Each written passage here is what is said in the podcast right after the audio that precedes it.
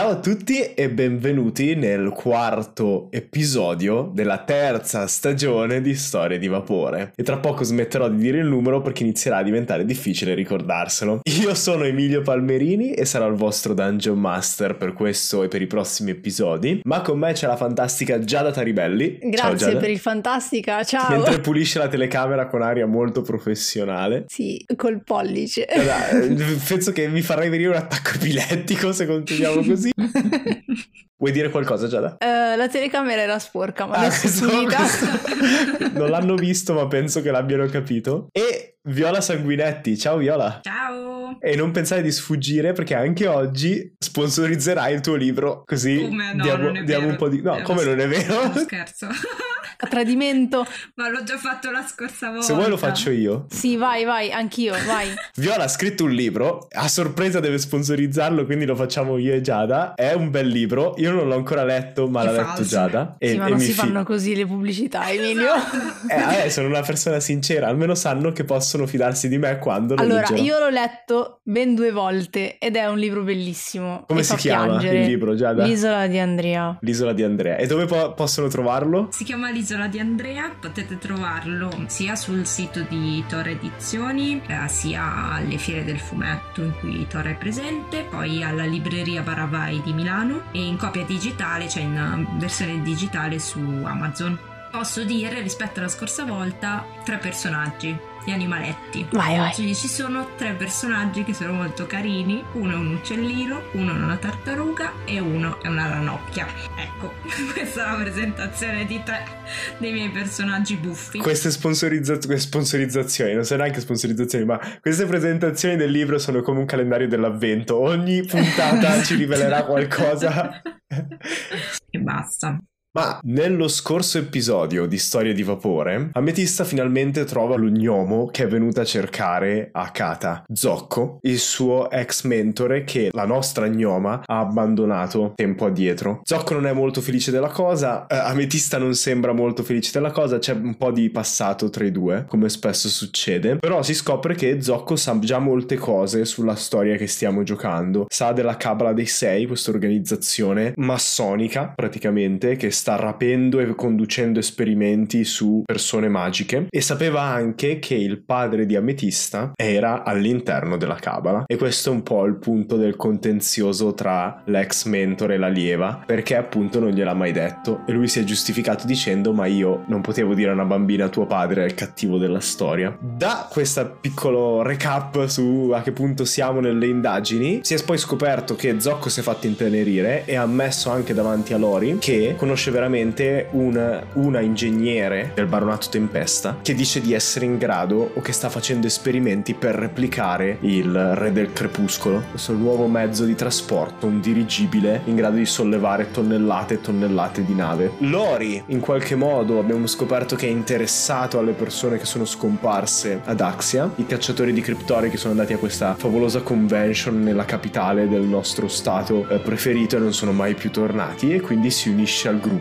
nella speranza di scoprire qualcosa. In più è super appassionato eh, di cose meccaniche perché la sua classe penso che non potremo più dirla, visto quello che Wizard of the Coast Ah, sta giusto. combinando nel mondo reale, però potete immaginare che classe sia il nuovo personaggio di Giada e quindi è molto interessato a ingegneri meccanici e cose affine. Abbiamo chiuso con eh, i nostri personaggi che arrivano davanti alla casa dove è nascosta l'ingegnera e con l'ingegnera che gli chiede chi siano e perché li abbia condotti lì Zocco. Ma prima di iniziare, sigla.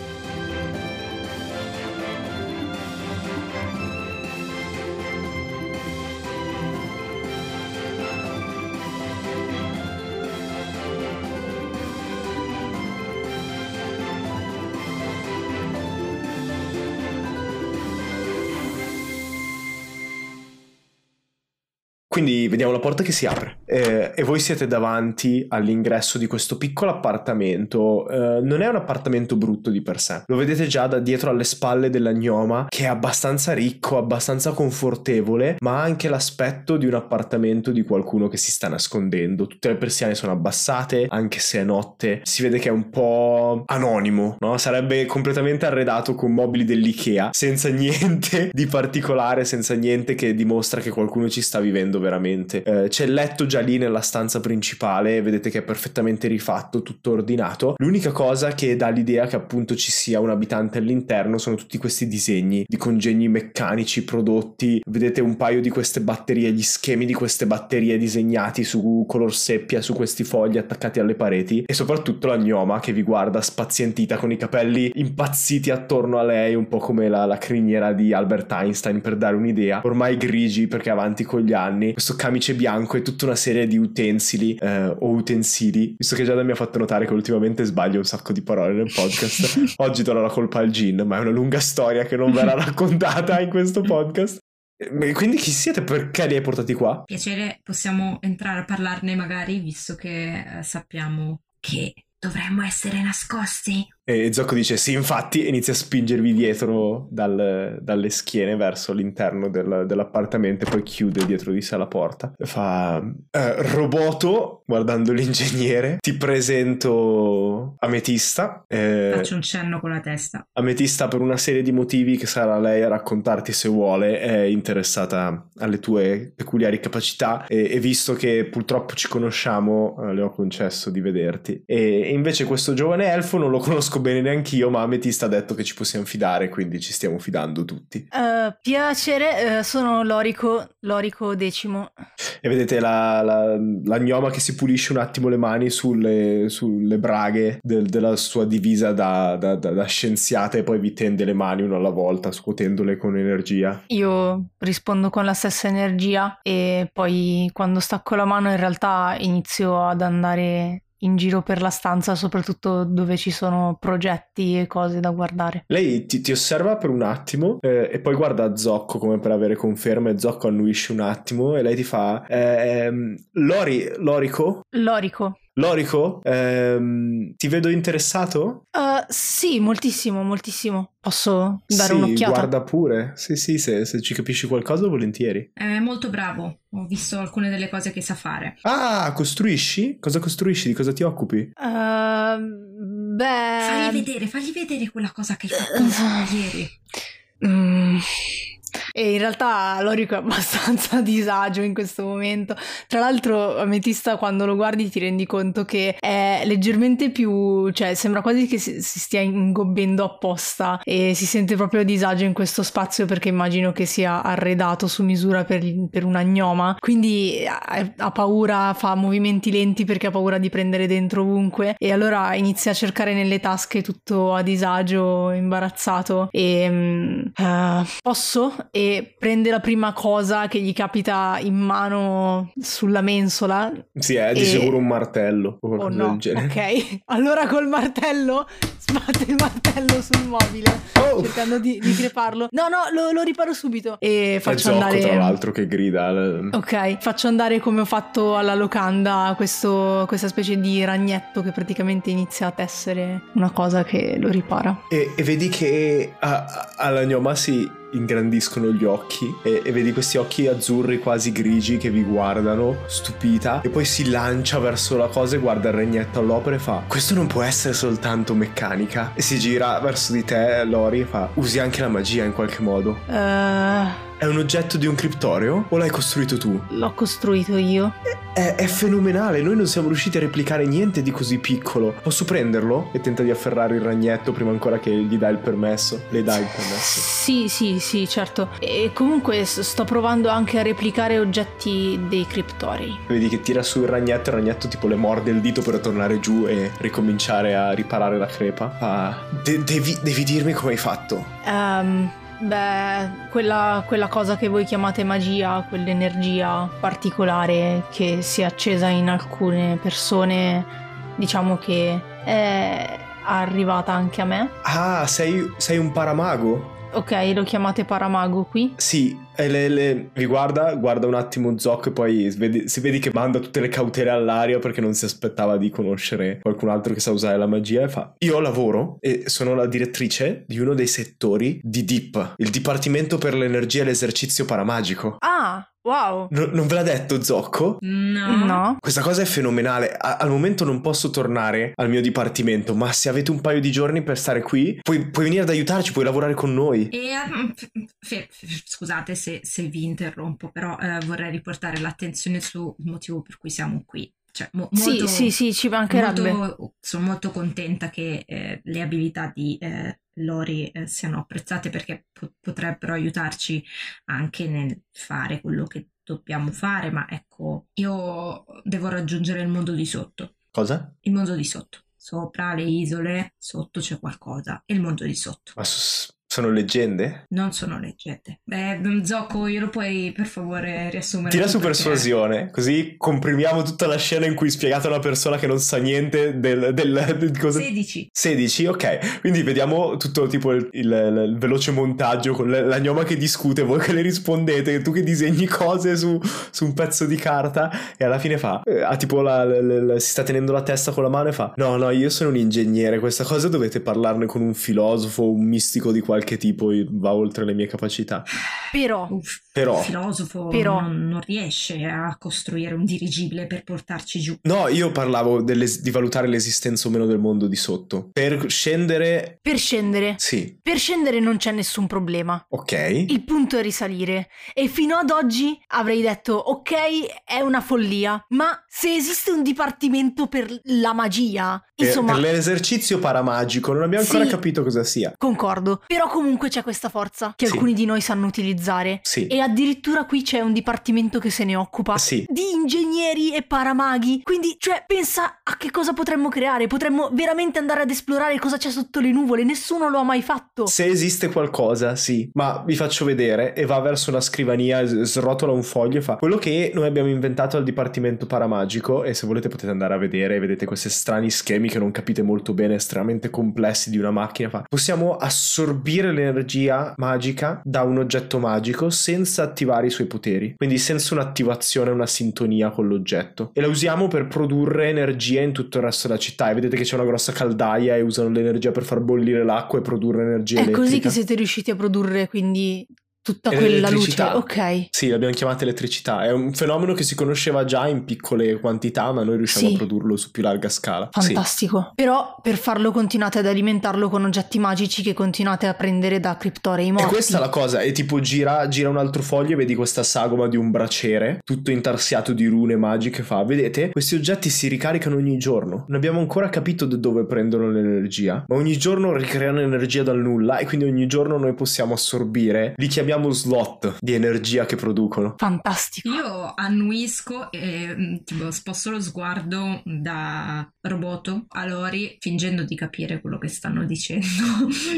In realtà ci metto un po' di più rispetto ovviamente a, a Lori e a... E, e- e lei ti guarda un attimo e fa: Per la nostra amica, comunque il discorso è un altro. E sposta un altro foglio ancora e fa: Questi sono i miei progetti personali. E il dipartimento mi ha sempre impedito di di svilupparli. Non ho capito perché, sinceramente. E vedete che c'è la forma sferica di una mongolfiera con un cestello sotto, una serie di tubi a posto di dove ci sarebbe il fornello. E fa: Se sono riusciti, sapete come funziona il re del crepuscolo, no? Sì. Mhm. sono riusciti a va- in qualche modo a vaporizzare. Vedete che non gli interessa niente, che è una domanda retorica. sono riusciti in qualche modo a vaporizzare il gravitassium, no? E penso che questo violi la legge della curvatura.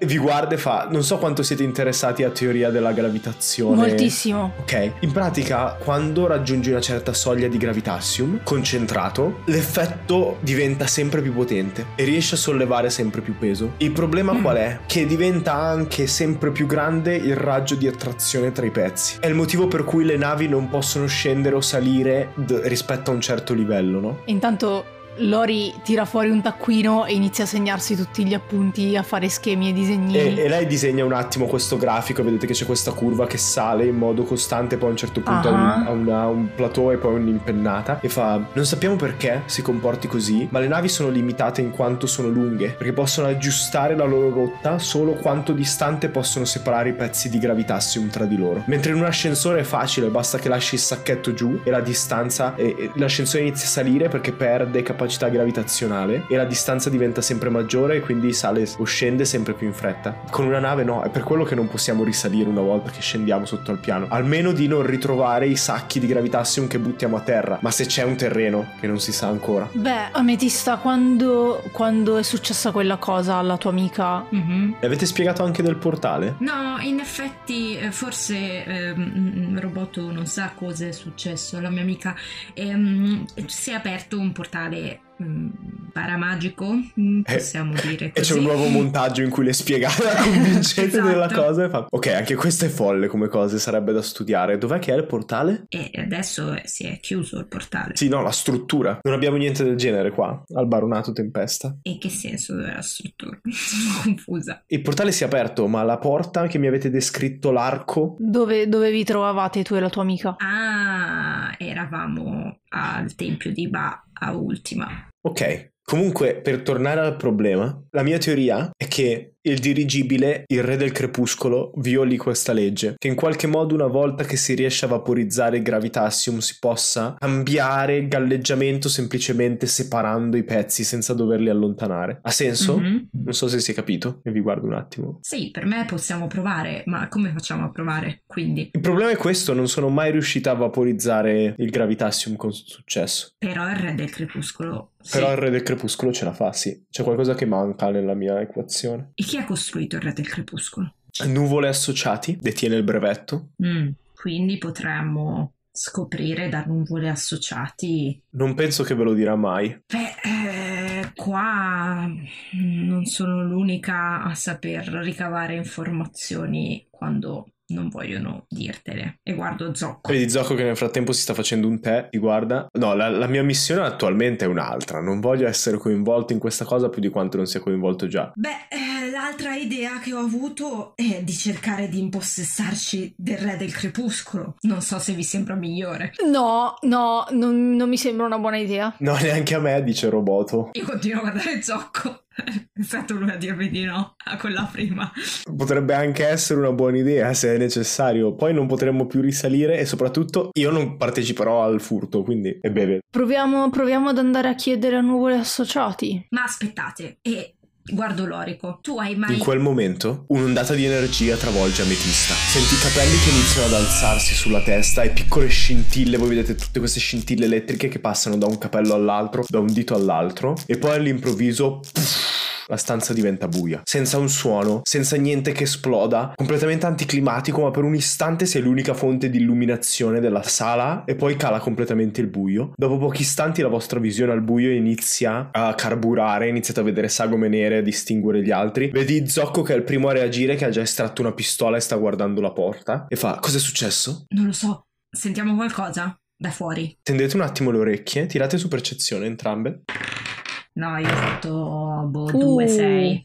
Io tantissimo invece, 23. Io probabilmente sono ancora Tu sei ancora scossa. scossa. Ah, ok. Lori, tu ti concentri un attimo. Da fuori senti voci preoccupate che parlano nella strada. Qualcuno che dice: È saltata, non c'è più la corrente, l'energia. E vedete il roboto che probabilmente ha sentito parte delle stesse frasi, che corre nella stanza, nella seconda stanza dell'appartamento. E dopo, dopo poco si sente cluc. E torna di qua e vi fa vedere. E porta. Vedete solo la sagoma, ma vedete questo Mhm. cilindro di vetro con qualcosa di più scuro all'interno. E fa: Le batterie sono scariche. È saltata la corrente E è già successo altre volte. e appoggia la, la batteria sul, sul letto e si gira verso Zocco e fa l'avevo detto che era un'opportunità che c'era bisogno che rimanessi lì a dirigere il mio dipartimento e controllare che cose del genere non sarebbero successe poi si gira verso di te e fa avevo teorizzato che sarebbe potuto succedere nel caso distribuissimo troppa energia magica alla città. Non sappiamo bene come funziona ma non è completamente stabile. Devo andare Co- co- in che senso devi andare? dovete riaccompagnarmi al dipartimento Ma non è pericoloso. e, e Zocco fa: No, infatti non se ne parla. I tuoi colleghi riusciranno a risolvere il problema anche senza di te. E vedi lei che inizia tipo a scalpitare, un piede inizia a batterle a ritmo sul pavimento e fa: Sono io che dirigo la sezione che si occupa di emergenze di questo tipo. Devo essere lì. Ma non, non mi sembra una cosa così grave, no?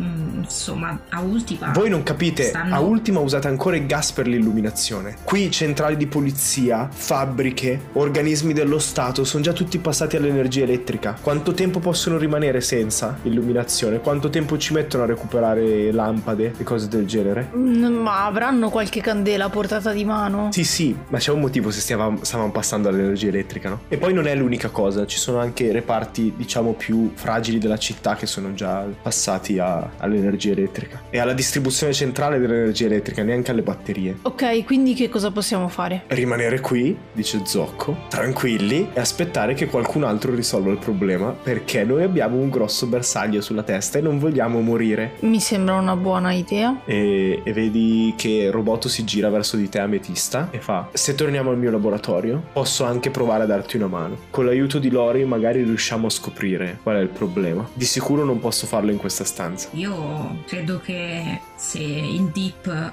ha deciso di vietarti di continuare il tuo progetto, forse sa qualcosa che non vuole dire. Dobbiamo scoprire anche questo. Gli uffici dei miei superiori sono a DIP e sono attualmente senza corrente elettrica. Quanto è distante la, la sede? E tira su una tapparella e vedete che conferma quello che vi ha già dimostrato con la batteria. Le luci elettriche che illuminavano la città la notte scorsa sono tutte completamente spente e le persone si stanno affacciando alla finestra. Vedete che qualcuno magari più resti a passare alla corrente sta già accendendo le lampade a gas e le candele che gli sono rimaste nel, nell'appartamento mentre tutti gli altri si muovono alla cieca per tentare di non sbattere contro tutto con la visione limitata che hanno al buio e ti indica questo edificio che brilla leggermente nella luce notturna riflessa dalle nuvole. Retta per arrivare a piedi, di meno se riusciamo a trovare una macchina, anche se senza luce. Quale potrebbe essere il rischio, dico, rivolto a Zocco? Potrebbero trovarvi mentre andiamo lì? Eh, dici poco, qui posso controllare l'ambiente, so come è fatto l'edificio, l'abbiamo preso apposta l'appartamento. A Deep non conosco il luogo, per strada strada ancora peggio e soprattutto se nel frattempo qualcuno decide di approfittare del, della mancanza di corrente e di luce per fare qualcos'altro. Io penso che questa sia una questione tra voi. A me interessa solo una cosa, poi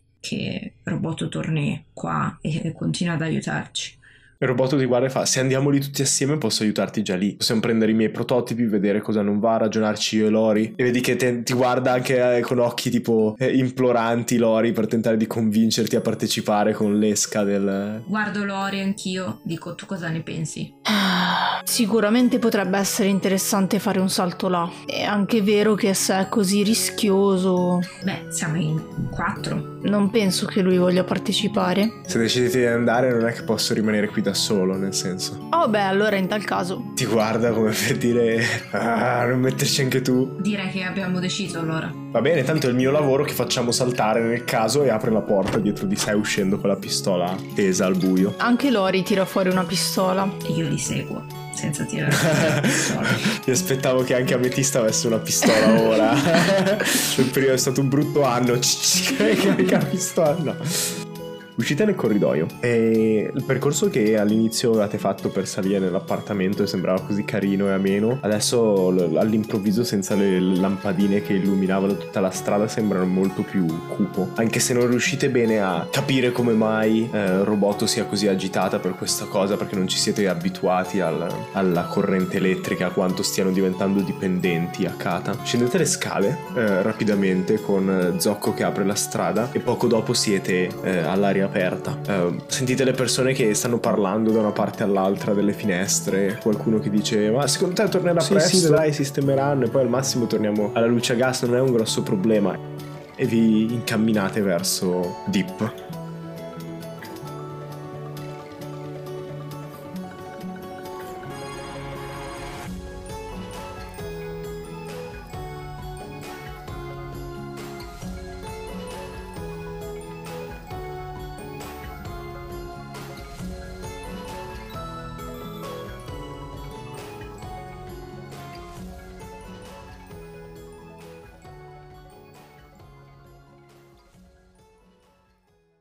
Oh, io sono proprio contento per questa stagione perché Giada nel, nello scorso episodio diceva come era interessante fare un personaggio più gentile, più allegro. Mhm. E io ho fatto un'ambientazione un po' più positiva. Sì. È una città come Ultima, Kata, che tra l'altro il nome è completo, non me lo ricordo mai neanche io, è tipo Katayita, qualcosa del Mhm. genere. Ma è una città di gnomi che si sono liberati dal dominio della Repubblica di Axia e vivono in modo un po' migliore rispetto a tutto il resto del mondo. Sono stra interessati all'ingegneria, quindi tipo hanno già la corrente elettrica, hanno trovato molte cose fighe, stanno costruendo tutta una loro società attorno a quello. E sono stracontento di avere l'occasione per mettere personaggi che hanno studiato un po' di misteri del mio mondo dal punto di vista scientifico, per iniziare a far capire a Giada e Viola che c'è sotto qualcosa e che possono scoprire qualcosa anche loro. E e da quello che ho scoperto ci sono eh, fan e ascoltatori di Storie di Vapore che a quanto pare confrontandosi con Emilio hanno scoperto più cose di quante ne abbiamo capite noi giocatrici. Ma sì, infatti. eh, è bello siete, così. Siete un imbarazzo per questo podcast. Ma è bello così, Cioè, perché Non così- vi accorgereste delle soluzioni anche se ve le mettessi nude a danzare davanti Ma- nella pioggia. Ma va bene così, perché così rimane il mistero fino alla fine sì. ne, ne sappiamo quanto i nostri personaggi. Sì, sì, eh, ci sta. E poi è, è- è un effetto che a me piace molto perché è difficile immedesimarsi in un mondo. È difficoltoso anche per me tentare di capire tutte le sfumature del Gravitassium, per esempio. Col fatto che a voi non frega niente,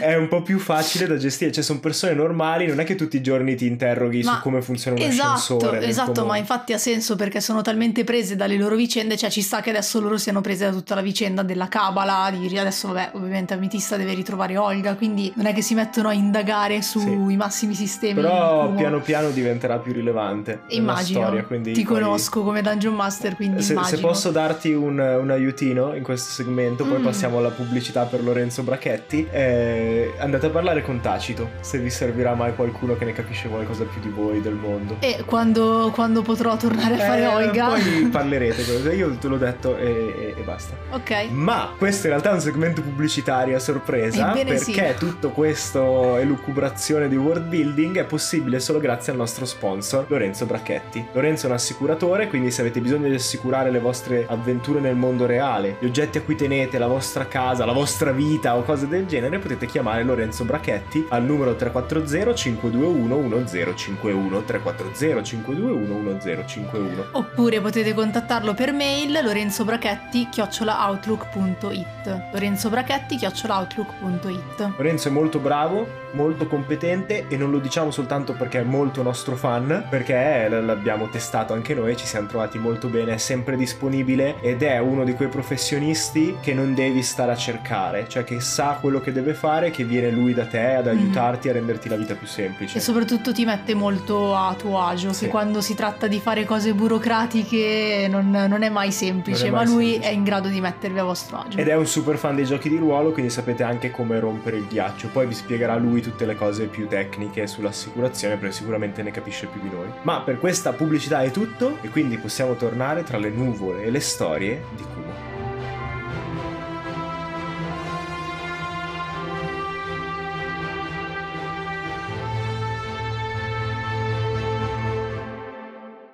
Adesso inizia una cosa molto divertente. Più a lungo l'elettricità rimarrà spenta a Kata, più creerà Mm. problemi per la città. Quindi tirate un dado 100 per un incontro casuale. Accetto questa cosa. Accetto. Ma è, è comunque notte, giusto? È comunque notte, sì. Era notte quando siete arrivati. Sto tirando un dado 100. E adesso è molto basso la probabilità di incontrare qualcosa. 37. Ok. Eh, e man mano più tempo passa senza corrente elettrica, più sarà probabile avere incontri spiacevoli nella città. Vi muovete per le strade.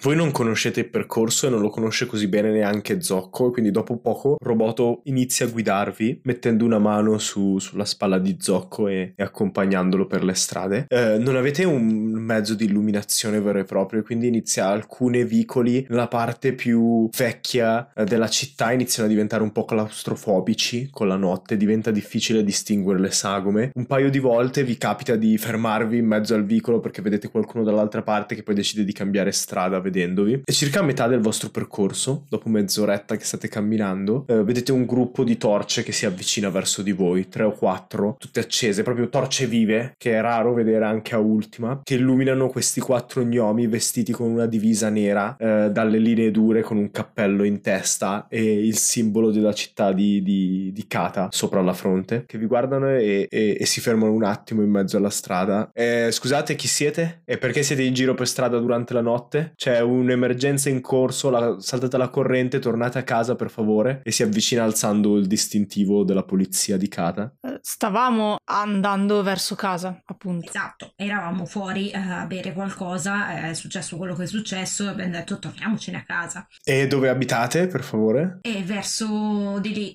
dico la sede del tip. Dico, cioè, immagino di aver imparato un minimo i quartieri o le vie, quindi dico, cioè, quello più probabile. E, e a quel punto anche Roboto mette tipo una mano sulla, sul, sul, tuo gomito, Lorico, e dice: Sì, siamo tutti ingegneri di Deep eh, in realtà, quindi eravamo fuori a bere, adesso stiamo t- tentando di tornare alle nostre case nel caso ci fosse bisogno di noi. Tirate su persuasione, una del, delle due con vantaggio.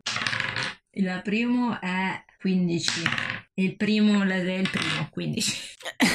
15. Eh, il poliziotto guarda un attimo i suoi colleghi eh, e poi vi dice: Ok, fate attenzione, però tornate a casa e vedete di non uscire. Va bene? Ok. Finché non ristabiliamo un minimo di luce nella città, non sappiamo cosa potrebbe succedere. Va bene, grazie. Grazie. E, e, voi fate già per iniziare a superarlo e lui fa e un'altra cosa, non avvicinatevi troppo a Deep se non siete chiamati perché sappiamo che un, abbiamo stabilito un cordone di poliziotti attorno all'edificio finché la situazione non viene sistemata. Va bene, grazie. E spariscono dall'altra parte del vicolo se non li fermate. Guardo Roboto e sussurro. E come la mettiamo con il cordone di poliziotti? Sono la direttrice del Dipartimento per le Emergenze. Semplicemente mi sembrava, dopo quello che avete detto, mi sembrava un po' implausibile che io aggiungessi. Sì, io sono la direttrice, già che ci siamo, proprio in quella direzione dobbiamo andare. Quindi ho preferito svicolare. Poi dopo. Va bene. E Zocco ride di sfondo e fa: È abbastanza sveglia per essere un ingegnere. E vi supera e ricomincia ad andare verso il dipartimento. E io le dico: quindi ci pensate pensa lei al prossimo posto di blocco, vero? Sì, esatto, lasciate parlare me. Va bene. Ok. Ok. Proseguite per, il, per, l'altra mezz'ora con le strade che diventano sempre più in salita e sempre più strette in realtà, finché non arriva, arrivate nel quartiere nuovo costruito proprio sulle pendici della montagna e il blocco di, di, vetro, che è il Dipartimento per l'Energia e l'Esercizio Paramagico, diventa visibile, illuminato dalle torce a gas degli agenti di polizia che hanno formato un perimetro attorno. Uno degli agenti fer- vi ferma, ma appena riconosce Roboto la lascia passare dentro e la, la scena è abbastanza frenetica, quindi entrate dentro e Roboto viene viene subito risucchiata da tre o quattro ingegneri che probabilmente la stavano aspettando all'ingresso che iniziano a spararle a raffica domande iniziano tutte ad allontanarsi nel corridoio quasi ignorandoli. Zocco che preoccupato la segue a ruote. Voi che rimanete un attimo indietro avete il tempo di guardare attorno se volete. In realtà vedete un edificio dentro che sembra essere una, una banca o un tradizionale edificio di, del, di, questo mondo. Tutti marmi statue panchine per, gli, per i visitatori e così via. Ma man mano che avanzate vedete da una porta all'altra macchinari all'interno, quelle che sembrano sagome di esoscheletri, caldaie di treni mezzo costruite, mezzo lasciate lì, vedete un paio di manichini bruciacchiati, vedete oggetti magici incatenati a rastrelliere lungo le pareti. Sembra essere tipo un, un negozio di, di, caramelle per ingegneri e maghi. Infatti Lori va tipo, cioè si avvicina a ognuna di queste cose e fa un ritratto veloce, cioè una bozza veloce sul suo quadernino per ognuna delle cose che vede. Si concentra soprattutto sugli esoscheletri, fa un, una bozza un pochino più fedele alla realtà, quindi si mette anche a scrivere, a prendere appunti proprio con tutte le freccette per ogni dettaglio. Vedete che uh, mentre tu disegni, fai freccette, tenti di capire soltanto guardando perché nessuno ti lascia entrare nelle stanze laterali, a meno che non vuoi provare di muoverti furtivamente. No, vabbè, per ora evito. Rimanete più indietro e, e dopo una decina di minuti il robot sbuca fuori da un lato del corridoio e vi dice scusate venite, dobbiamo andare nella stanza principale. Loro sono con me e vi indica la... sì, sì, sì. al gruppo di ingegneri che ormai la segue come, un, come piccoli avvoltoi in camici bianchi e, e venite trascinati dalla marea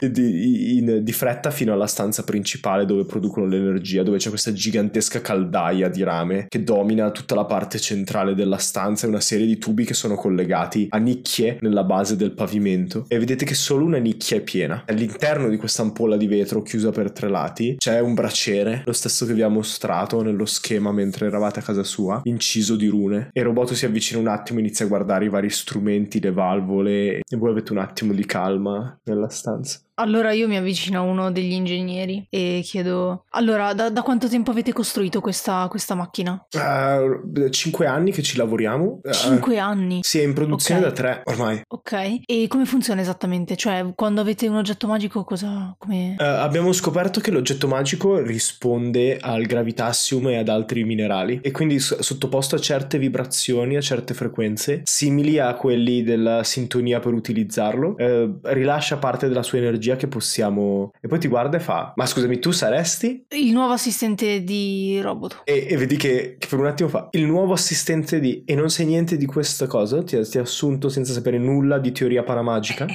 sono, sono, sono uno stagista. Per ora le porto il caffè e... Tanto, caffè. E poi so fare, so fare un po' di, di cose mm. interessanti, ma di tutto questo no, non so ancora niente, sono qui apposta per studiare e apprendere. Comunque niente, poi è collegato al resto della macchina e assorbiamo energia che trasformiamo in calore e ti fa vedere le barre, vedete tutte queste serie di serpentine di, di un altro materiale rispetto al rame attorno che si riscaldano e riscaldano l'acqua all'interno, vedete che tutte le serpentine sono tipo attorcigliate attorno alla caldaia principale. Io invece voglio avvicinarmi un po' e vedere se percepisco qualcosa, questo so, flusso di energia, flusso di paramagia.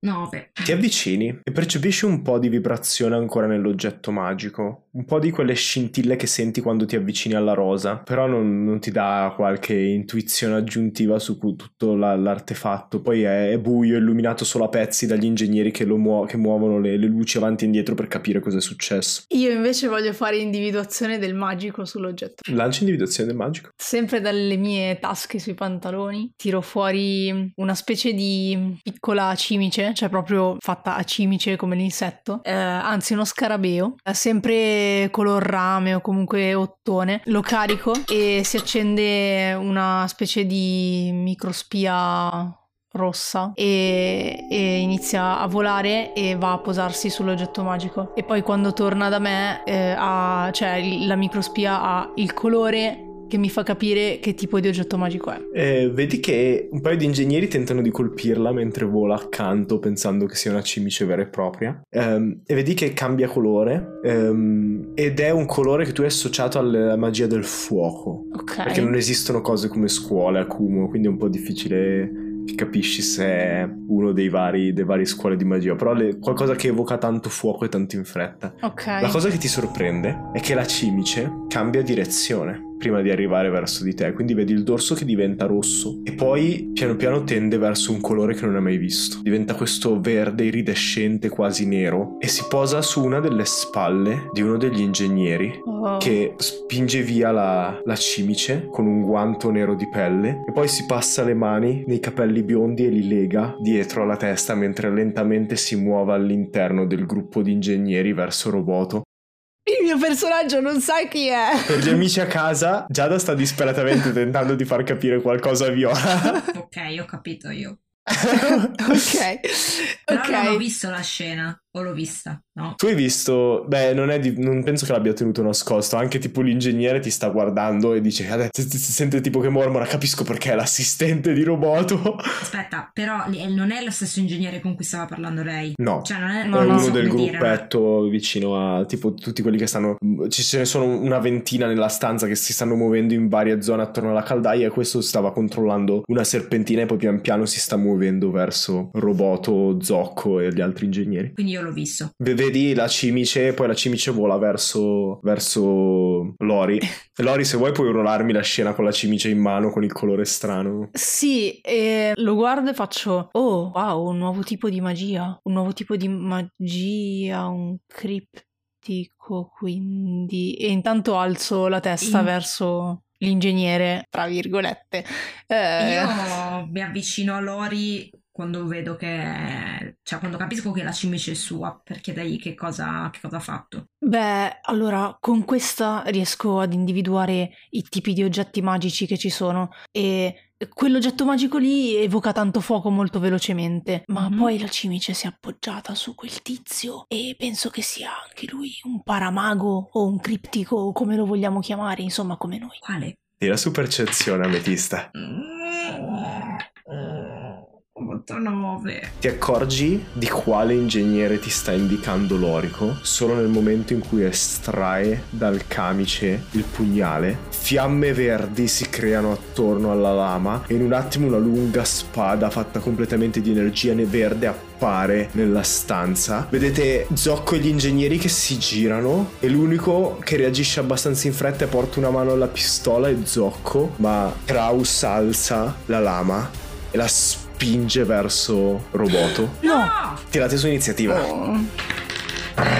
No. Ho fatto 17. Io ho fatto 8. Io non ho i dadi. Tanto per cambiare. Un giorno mi ricorderò di prendere i dadi, ma non è questo il giorno. Posso chiedervi una cosa se vi ricordate questa cosa? Mm. Quando io avevo già combattuto contro Kraus, c'erano delle mie cose che, che, non gli facevano effetto. Cavolo, sai che non mi ricordo. No, mi sembra che comunque si fosse salvato col punto storia lui, eh. Eh, perché secondo me era con i cani del Tempio di Ba questa cosa. Sì, era, con era avevi lanciato il fuoco contro quelli fatti di fuoco. ok, ok, perfetto. Cavolo, Lori non sa combattere. ok, io ho fatto tanto. Sì, vabbè, sempre tanto. Zocco ha fatto poco. Vecchio. Eh, ametista? Io ho fatto 17. 8. Ok, quindi vediamo che il primo a muoversi è Kraus. E mentre l'assassino, che abbiamo già incontrato sul Re del Crepuscolo per un attimo con, con Ametista, eh, tende la spada verso Roboto. Zocco inizia ad urlare e alza la pistola, ma la spada è più veloce, spinta dal basso verso l'alto. La lama di fuoco tra trafigge. Beh, faccio tirare per l'attacco, vediamo, magari è abbastanza sveglia da spostarsi. No, trafigge l'ingegnere da parte a parte, sollevandola leggermente per la forza del colpo. Vedete che urla di dolore, roboto, nel momento in cui è trafitta dalla spada. E quando la lama viene completamente rimossa dal suo corpo, si affloscia a terra. Eh, si sente ancora tipo le urla strozzate sul pavimento e poi più niente. E poi dopo Kraus si gira verso Zocco e tira un altro fendente, colpisce. Vedete la spada che colpisce ancora le fiamme verdi che bruciano uno squarcio sul petto dalla spalla sinistra verso il fianco destro e anche Zocco cade sul colpo mentre no! una pozza di sangue inizia a espandersi tra i due. Ma quando urli Kraus si gira e fa Ametista, ti avevo detto di non intralciare il mio percorso un'altra volta. Vi conoscete? Dimmi che è il mio turno. È il tuo turno. mi stavo togliendo tutte le cuffie. Ok, allora io urlo e lancio. Vorrei lanciare fulmine, ma posso colpire solo lui? O esce eh, troppa sì, gente? gli altri due sono a terra. Okay. Le persone si stanno spostando da lui, quindi diciamo okay, che allora a meno urlo. che. E gli lancio fulmine. Tiro salvezza su destrezza. Ok, ho fatto 14. 14. Ok, quindi prende metà del danno o non lo prende sì, proprio? Sì. No, metà del danno. Allora adesso lo calcolo. 3, 6, 8, 10, 11, 13. Prendo 6 danni. Quindi 13 dimezzato. Sì. Ho fatto dei giri orribili. A 6, quindi. Alzi la mano verso Kraus e descrivimi l'incantesimo. Una delle prime volte che lo uso, ma un fulmine parte dalla mia mano e colpisce dritto uh, il bersaglio, un'energia diretta e fa incendiare se ha qualcosa di incendiabile addosso però e istintivamente Kraus alza il braccio con la spada davanti al volto mentre il fulmine si schianta contro l'avambraccio e vedi l'energia elettrica che si divide in tanti archi e colpisce la cisterna alle spalle assorbendo parte dell'urto. La camicia di Kraus che si... Ho sbagliato, incendia se c'è qualcosa attorno di incendiabile. Potrebbe essere un problema. Ok. E il rame assorbe l'energia elettrica facendo da messa a terra, ma parte della camicia di Kraus viene bruciata dal fulmine e sotto si vedono queste braccia completamente composte di acciaio, corde di acciaio che si muovono una sull'altra come se fossero vive e abbassa la mano con la spada e vedi un po' di fumo che, che sale verso l'alto. Vi guarda e dice: Vedo che sei migliorata, Non, ma non basterà a salvarvi. non, Questa è l'ultima chance. non dovevi farlo. Vattene, cosa ti importa? E alza la spada a due mani sopra la testa di Roboto, pronta a calarla e finire il lavoro. Tocca a terra, fa un tiro Io salvezza. ancora il mio movimento, giusto? Il tuo movimento, sì. E mi avvicino verso Zocco. Ok, quindi ti avvicini anche verso Kraus. Sì. Ok, Zocco ha il primo successo del tiro salvezza. Eh, Lori, tocca a te. Ok, estraggo la A pistola. proposito, c'è il cane? No, non c'è il cane. No, è vero, non l'avevo portato. Non l'avevo portato. Vabbè, me- meglio, perché sennò rischiava la vita, povero Bart. Ok, estraggo la pistola e sparo a Kraus. Ed è un 17 per colpire. 17 colpisce. Tira per il danno. Quindi uno splendido di 8. Uh, 7 danni. Quindi lo colpisci sulla spalla e vedi il proiettile che si incastra nel, nella, come si dice, nel, nel vestito da ingegnere che indossava sopra la sua camicia e, e rimane lì fermo. Non vedi sangue che esce, non vedi nulla e immagini che le braccia di acciaio continuino anche sopra il bicipite e sulla spalla. E vedi lui che tipo ha la spada alzata pronto a calarla, ti guarda, sbuffa e fa tu non so neanche chi sei, gesticolando un attimo allontanando la spada dalla posizione. Allontanati! Cosa vuoi da me? Che cosa stai facendo? Lascia stare, lascia stare l'ingegnere. Punta la spada verso di te mentre parla e dice soltanto È il mio lavoro. Non capisco come mai la gente impazzisca così tanto ogni volta che tento di farlo. Mi hanno pagato per ucciderla. È molto semplice. E solleva di nuovo la spada e tocca a lui. Ma scusami, tutte le persone attorno a noi non fanno niente? Eh, hai un punto storia. E io direi che i poveri ingegneri non hanno capito un cacchio di quello che è successo e stanno tentando di allontanarsi il più rapidamente possibile sotto shock.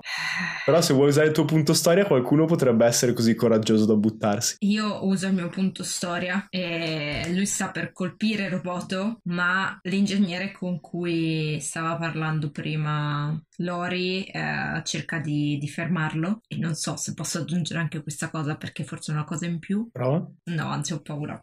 No, no, volevo mettere di mezzo Ponci ma ho paura che poi succeda qualcosa di brutto. Quindi no, rimane Poi c'è un bersaglio sulla sua testa. Emilio lo ha detto nell'altro podcast, quindi stai attenta. Che, No! che voglio ucciderlo perché non riesco a ricordarmi il nome, No! quindi dovrà morire. No, no, basta il- l'ingegnere. Quindi vedete il giovane ingegnere che è partito, mentre tutti gli altri scappano, è partito di corsa verso Kraus e tenta di placcarlo per allontanarlo. Ed è abbastanza per spostarlo, vedi la spada che si conficca nel terreno accanto alla testa. eh, Ma Kraus che lo colpisce col gomito e usa il suo turno per attaccarlo. Quindi lo colpisce due volte, rapidamente. L'ingegnere cade a terra. L'ho mancato col primo, tra l'altro. Quindi tenta di colpirlo la prima volta, ma è talmente sorpreso dall'intervento di un NPC che non riesce a beccarlo. E poi usa il secondo colpo con il piatto della spada e lo sbatte a terra sopra il corpo di, di Roboto. Vedi che si sistema un attimo i capelli che gli erano sfuggiti e fa: Il mio lavoro sta diventando molto più complicato da quando vi ho conosciuto. Eh, pensa un attimo e poi si gira verso di te, Ametista, e inizia ad avvicinarsi. Usa il suo movimento per entrare in corpo a corpo con te mentre porta la spada in guardia. Eh, tocca a te. E io in realtà è in corpo a corpo, quindi Sì. uso magia tempestosa per allontanarmi. Quindi Ok. questo vortice di energia elettrica e vento sotterraneo mi, mi avvolge e mi allontana di nuovo. E intanto gli dico: Perché vuoi sempre uccidere le persone che amo?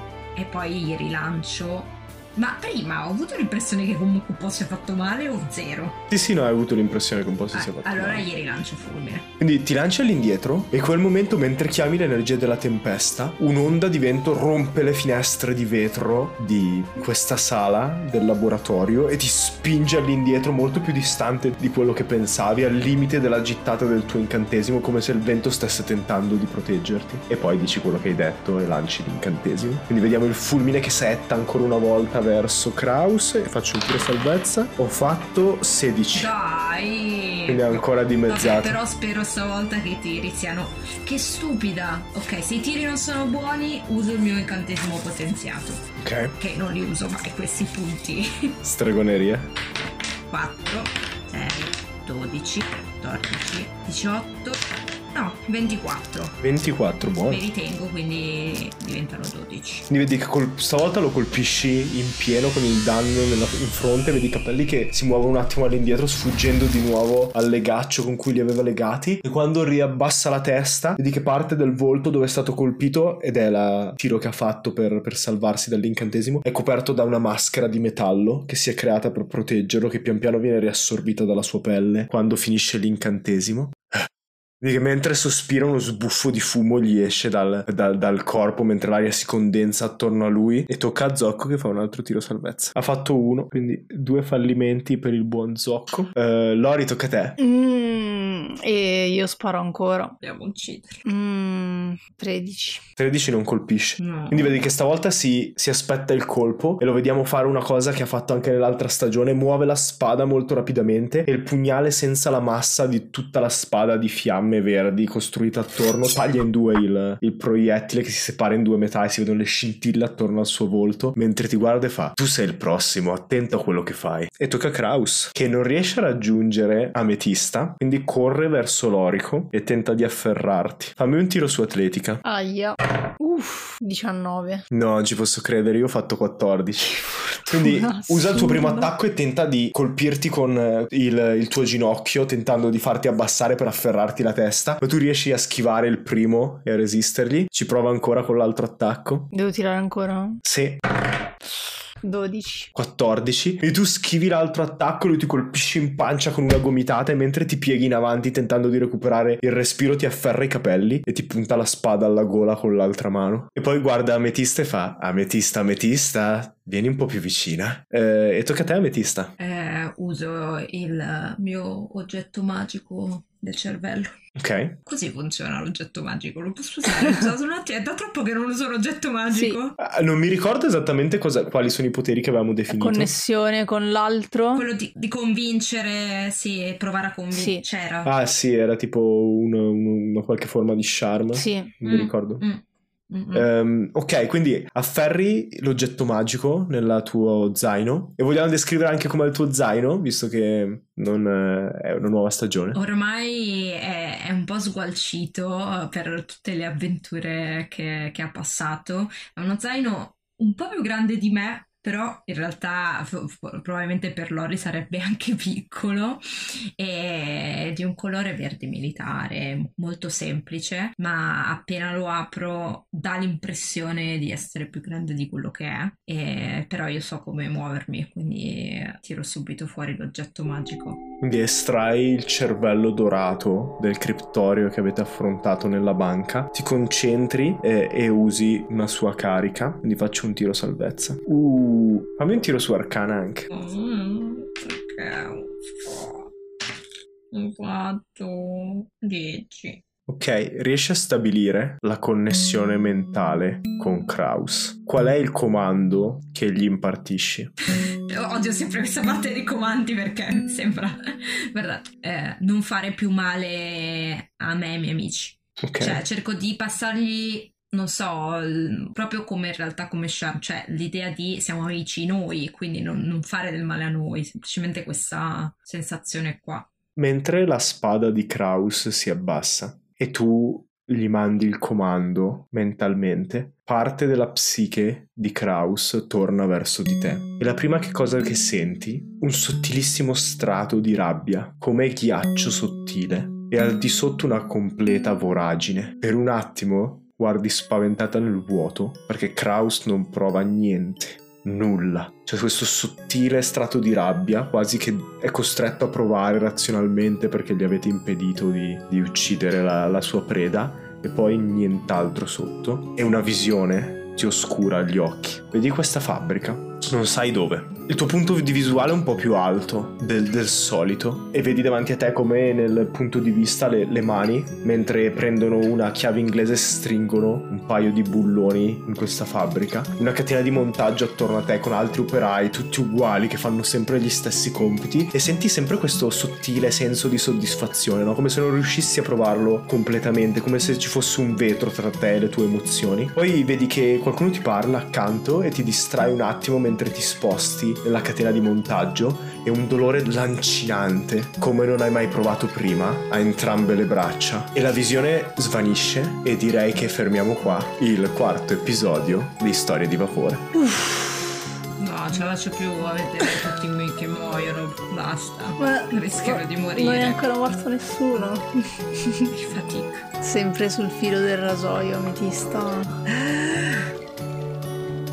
Urca, urca, urca. Tirulero.